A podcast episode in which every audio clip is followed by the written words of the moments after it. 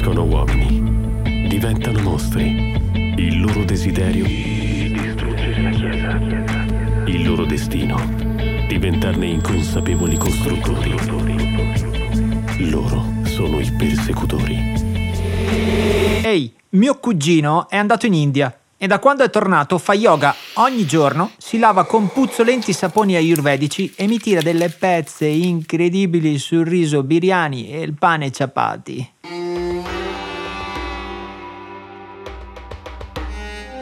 Thank you.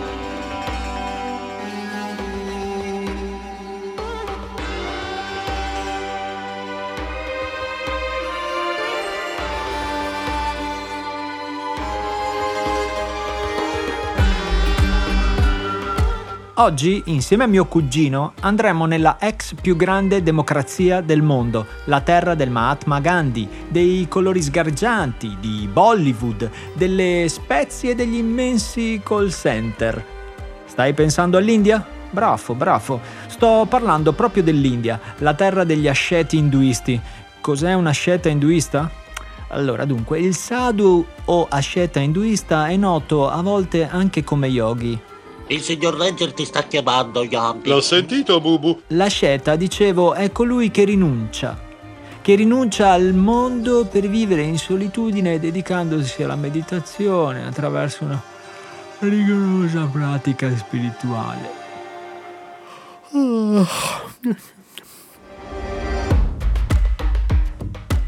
Se sei tra quelli che immaginano l'India come culla della lotta non violenta, patria di Gandhi e di movimenti pacifisti, beh, permettimi di dire che le cose sono un po' cambiate. Perché oggi l'India è al decimo posto della World Watch List di Porte Aperte, la lista dei paesi dove più si perseguitano i cristiani al mondo. E un motivo c'è. Negli ultimi anni il partito al potere, sostenuto dal movimento Hindutva, sta cambiando il volto del paese.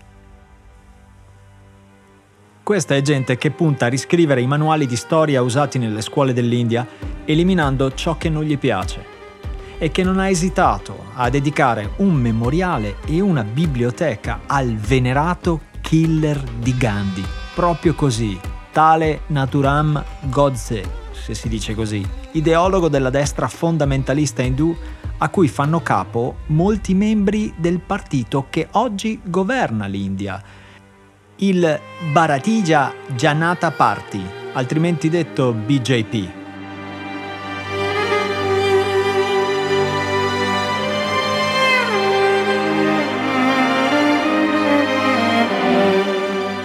E sono loro i persecutori di oggi, i gruppi estremisti in Dutva in India.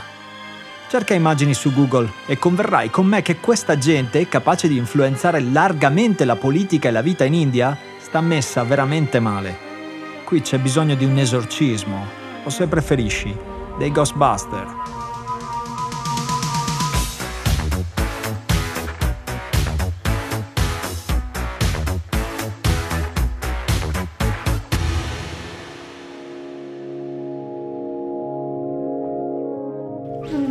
Indutva o ideologia indutva significa induità essere indù e fin qui nulla di strano, se non fosse che essere indù è l'unica scelta che questi persecutori lasciano all'intero popolo indiano.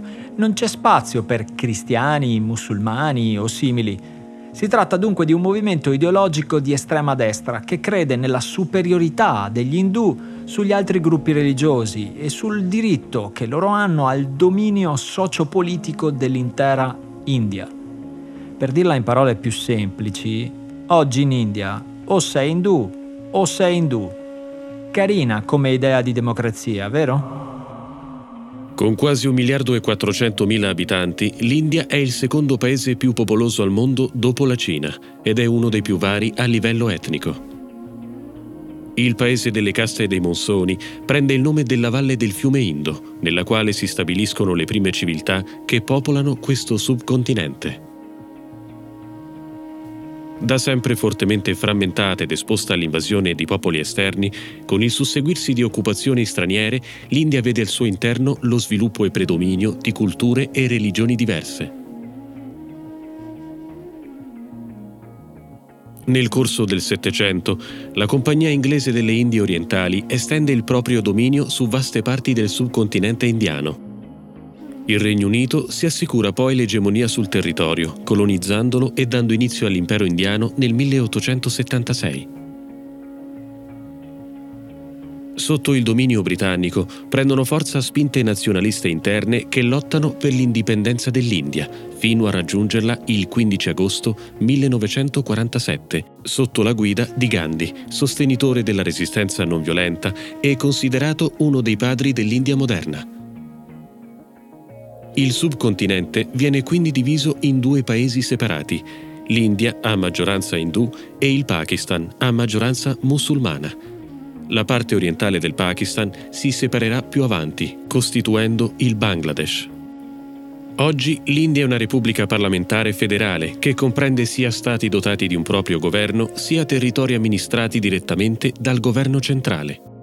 Sotto il governo del Bharatiya Janata Party, pur crescendo a livello economico e tecnologico e attirando sempre più investitori esteri, l'India ha perso negli ultimi sei anni 26 posizioni nell'indice di democrazia dell'Economist Intelligence Unit e 9 posizioni nell'indice della libertà di stampa di Reporter Senza Frontiere.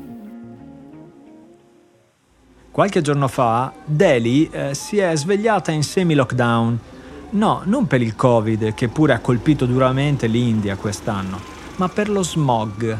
La megalopoli di 20 milioni di abitanti ha chiuso scuole e uffici pubblici e ordinato di tenere le mascherine anche in casa, perché l'inquinamento atmosferico era ben oltre la soglia di sicurezza e la qualità dell'aria definita sostanzialmente molto scarsa. Insomma, meglio non respirarla a pieni polmoni quest'aria e pensare che dall'ultimo incontro internazionale sul clima l'India ha detto no all'accordo di eliminazione dei combustibili a carbone. Un problema che inquina parecchio l'aria. E questo lo dico perché l'influenza dei movimenti Indutva non sembra proprio portare saggezza ai vertici del paese.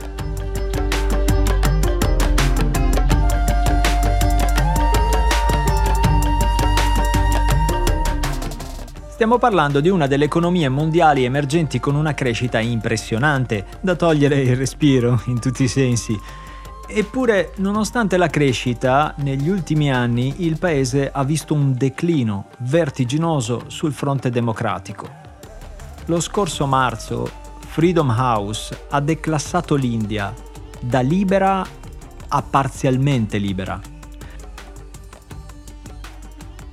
Lo stesso mese VDEM, un istituto svedese di ricerca sull'andamento delle democrazie, ha annunciato che l'India non è più classificata come democrazia elettorale, ma come autocrazia elettorale. Appena un livello sopra le autocrazie chiuse come la Cina e l'Arabia Saudita, per intenderci, non proprio le patrie della libertà, questo declino è in gran parte dovuto all'affermazione del nazionalismo indù e ai movimenti Hindutva, appunto, che stanno rendendo impossibile la vita di chiunque non professi la religione induista. L'ideologia Hindutva viene teorizzata negli anni 20 del Novecento da Savarkar, politico protagonista del movimento indipendentista indiano di destra. Savarkar identifica quattro criteri per l'appartenenza nazionale, razza, territorio, lingua e cultura, Ora senti questa, per i suoi seguaci, solo chi vede l'India sia come patria che come terra santa è un vero patriota. Quindi restano esclusi cristiani e musulmani indiani perché i loro luoghi sacri si trovano non in India, ma oltre confine. Una logica disarmante. Questa ideologia riemerge poi con il partito BJP che ora ha il governo, per il quale l'India è e deve essere soltanto degli indù, per capirci, oggi l'80% della popolazione indiana è induista, quindi c'è un 20% che vive tempi un pelino bui.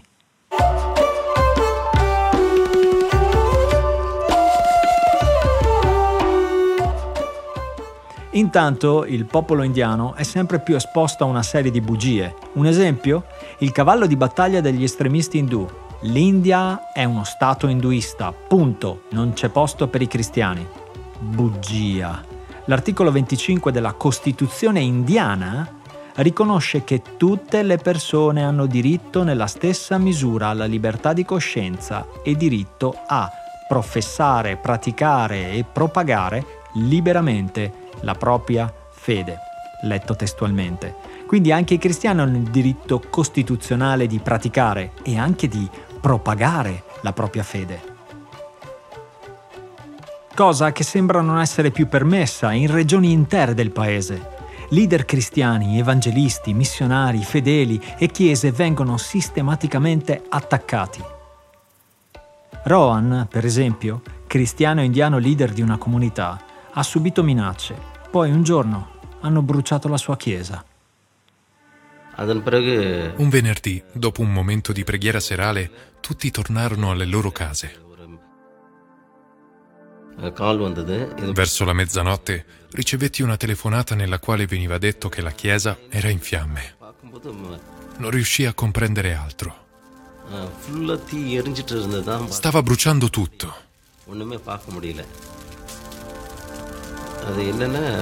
Potevo sentire l'odore della benzina e di altre sostanze infiammabili.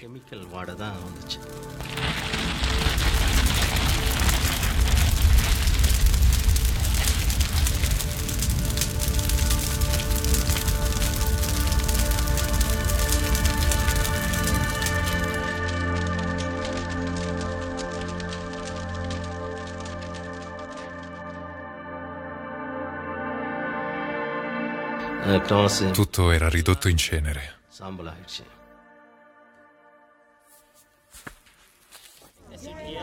Decapitateli! Decapitate quelli che si fanno avanti per la conversione. Vi dico questo, chiunque arrivi nella vostra casa, strada, quartiere o villaggio, non perdonatelo. Queste sono le parole di Swami Parmatmanandala non lo so dire, insegnante di religione indù e uno dei leader del movimento Hindutva, Tech.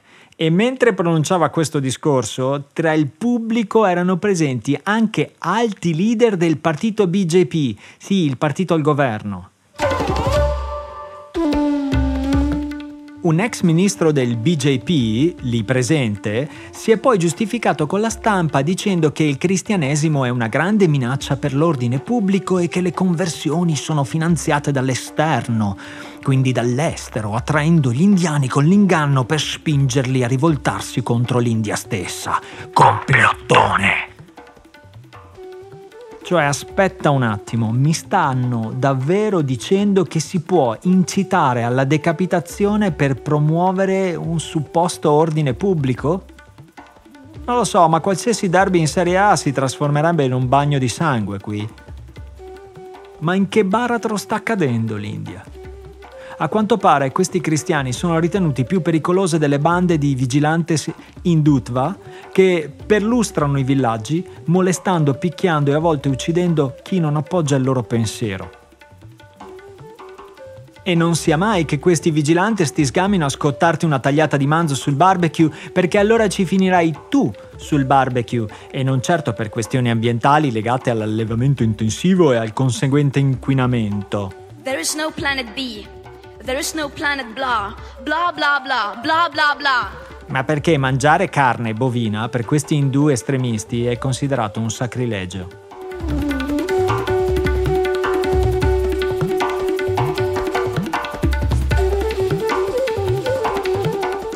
A proposito di animali, immagina di passeggiare per le strade di Delhi e imbatterti in donne che si fanno fotografare nei luoghi simbolici della città con una maschera a forma di testa di mucca. Questa è un'iniziativa portata avanti da un giovane fotografo indiano, il cui nome è Shujatro uh, Ghosh, spero di averlo pronunciato bene, il quale diceva volevo rendere il paradosso di un paese dove ci vuole più tempo a rendere giustizia a una donna che a una mucca. Voleva in sostanza denunciare le disparità di trattamento esistenti tra una donna e una mucca in India. Sì, perché in India, secondo stime del 2017, ogni 15 minuti si registra una violenza su una donna e ne seguono anni e anni di processi per ottenere ingiustizia, mentre una mucca uccisa per il macello a quanto pare trova immediatamente giustizia per mano degli estremisti indù. E se sei una donna pure cristiana, aumenta l'appetito di queste belve e l'impunità è spesso garantita. Lo ridico in parole più povere. In certe zone, se violenti una donna cristiana, non vai in prigione, ma se disturbi una mucca, sì. Ah, per la cronaca. Serve dire che il succitato fotografo è stato costretto a fuggire dal paese dopo aver ricevuto minacce di morte, sgozzamento, linciaggio, eccetera, eccetera.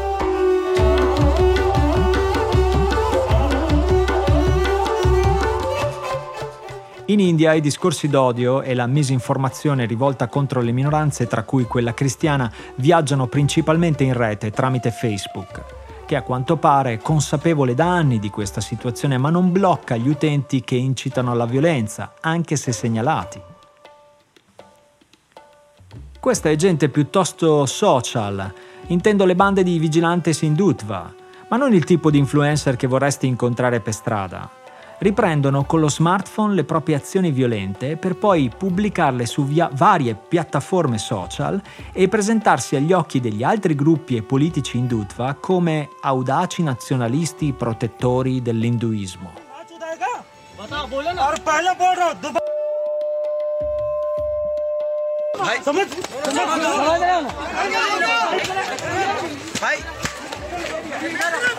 Durante manifestazioni e proteste gridano slogan come prendi a scarpate i cristiani, ferma la conversione al cristianesimo, salva il tuo paese e ancora salva la tua religione. Tutto rientra in un piano, in un'agenda ben definita. Non ci saranno più cristiani in India entro la fine del 2021. Questo è il leader di un grande gruppo di estremisti indù che ha dichiarato questa cosa più volte e è un obiettivo manifesto estirpare il cristianesimo dalla nazione. Ciò spiega, almeno in parte, perché la persecuzione contro i cristiani sia aumentata da quando l'obiettivo è stato condiviso per la prima volta, cioè nel 2014. Tuttavia, Tuttavia, mentre registro questo episodio di questa miniserie, il 2021 ormai è agli sgoccioli, belli miei, e non possiamo certo dire che gli Hindutva siano riusciti nel loro obiettivo. I cristiani in India ci sono, ancora, e che cristiani! Ti parlo di atleti che corrono con perseveranza la corsa che è posta davanti loro, con lo sguardo fisso su Gesù, affrontando abusi, violenze e opposizioni crescenti e testimoniando con le loro stesse vite. Rohan, il leader cristiano di cui hai sentito la voce prima, è stato aiutato dai partner di Porte Aperte a ricostruire la chiesa data alle fiamme dai persecutori di oggi. E lascio a lui farti capire lo spirito indomito di questi cristiani. Come Cristo pianse sopra Gerusalemme, nella stessa maniera il cuore di Dio brama il popolo indiano.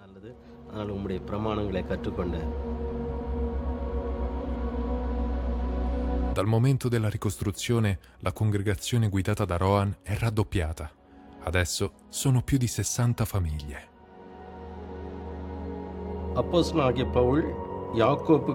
Fratelli miei, considerate una grande gioia quando venite a trovarvi in prove svariate, sapendo che la prova della vostra fede produce costanza. பொறுமையை உண்டாக்கும் என்று அறிந்து அதை E la costanza compia pienamente l'opera sua in voi. ஒன்றிலும் குறைவுள்ளவர்களாயிராமல் பூரண Perché siate perfetti e completi, இருக்கும்படி பொறுமையானது பூரண di nulla mancanti.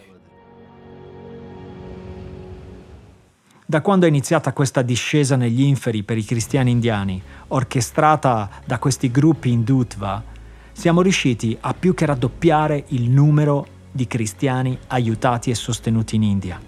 In questi anni di declino della libertà cristiana abbiamo visto conversioni, battesimi, la nascita e rinascita di chiese, così come il rafforzamento di intere comunità cristiane. E certo, certo tutto questo ha avuto un prezzo molto alto. Ma l'equazione non cambia. Il piano di Dio avanza nonostante l'odio e la rabbia dei gruppi estremisti indù.